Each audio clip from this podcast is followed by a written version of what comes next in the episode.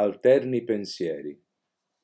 La rabbia nelle dita stretta fugge nel tempo, angustia d'una vita. Oggi viviamo in un tempo arrabbiato.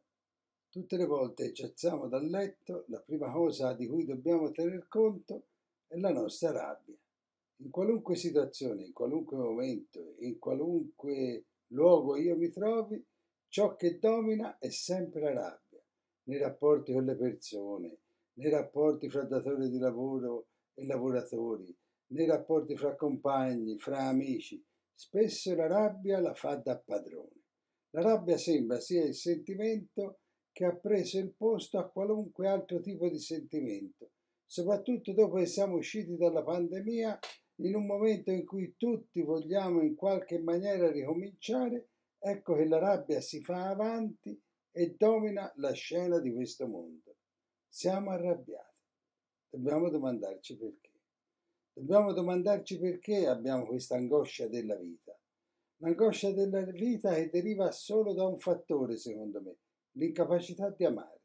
Noi bisogna sapere amare, soprattutto bisogna lasciarci amare, bisogna far sì che le nostre relazioni e i nostri rapporti siano improntati alla voglia di lasciarci amare, di fare spazio all'altro, di far sì che l'altro si esprima, ci possa parlare, ci possa dire quello che ha da dire e noi dobbiamo imparare ad ascoltare, a stare zitti, a contare prima di dire qualcosa, prima di rispondere. Contiamo fino a 10, fino a 20, fino a 100 se è necessario, ma prima di rispondere cerchiamo di capire. Domandiamoci che cosa l'altro ci vuole dire, che cosa ci vuol far capire, che cosa ci vuole illustrare. Non facciamoci dominare dalla rabbia, non lasciamo che la rabbia domini i nostri pensieri, che il nostro modo di vedere, di pensare, segni qualunque tipo di rapporto come rapporto negativo. Dobbiamo scartare l'idea che tutto quello che gli altri hanno da dirci sia qualcosa che in qualche misura va a scalfire il nostro orgoglio, va a diminuire ciò che siamo.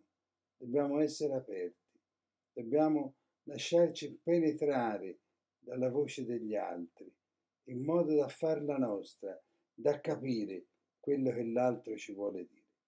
Forse non è la cura per un mondo di questo tipo, per la situazione che stiamo vivendo, ma è un modo perlomeno per entrare in pace con noi stessi, per far sì che la pace di Dio in qualche misura scenda dentro di noi e diventi la chiave di lettura di ogni rapporto.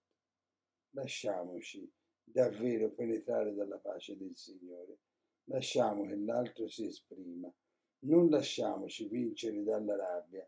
Non facciamo in modo che i nostri rapporti siano inquinati da quella cosa terribile che si esprime attraverso la rabbia, attraverso l'offesa, attraverso il dileggio degli altri. Gli altri sono una ricchezza, sono qualcosa da guardare veramente come un dono prezioso di Dio. Allora lasciamoci aprire al senso profondo della pace, al senso profondo dell'accoglienza. Lasciamo davvero che il Signore penetri dentro di noi e trasformi la nostra rabbia in dolcezza e comprensione. Io sono Claudio, un poeta ribelle.